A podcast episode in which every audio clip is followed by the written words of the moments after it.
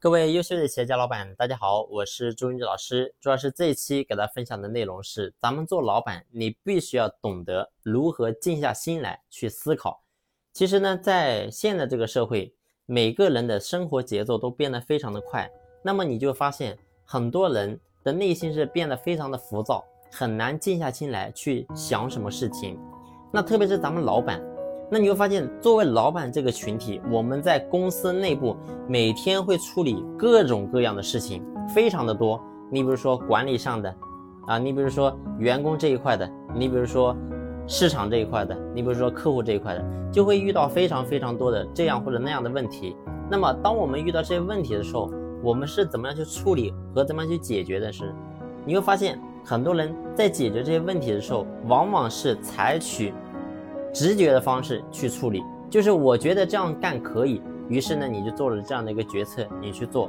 那可能呢，有的时候直觉也是对的，我们能够做对。但是呢，其实真正正确的方法，一定是咱们老板你能够去静下心来，你的心是静的，而不是浮躁的。你能够静下心来去思考这个事情，我到底该怎么样去做。那么这个时候你会发现，你往往做的决策是正确的。我经常讲，我说一个决策。可以让企业生一个决策，也可以让企业死。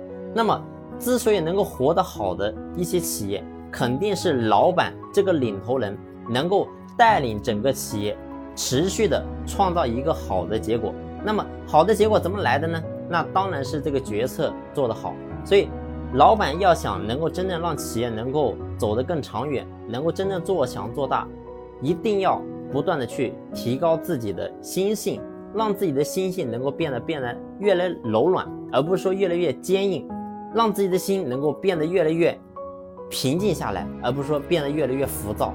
我说，当一个人在心躁的时候，你的智慧是不开的；而当你的心能够真正静下来的时候，你会发现你的智慧才能够真正的迸发出来。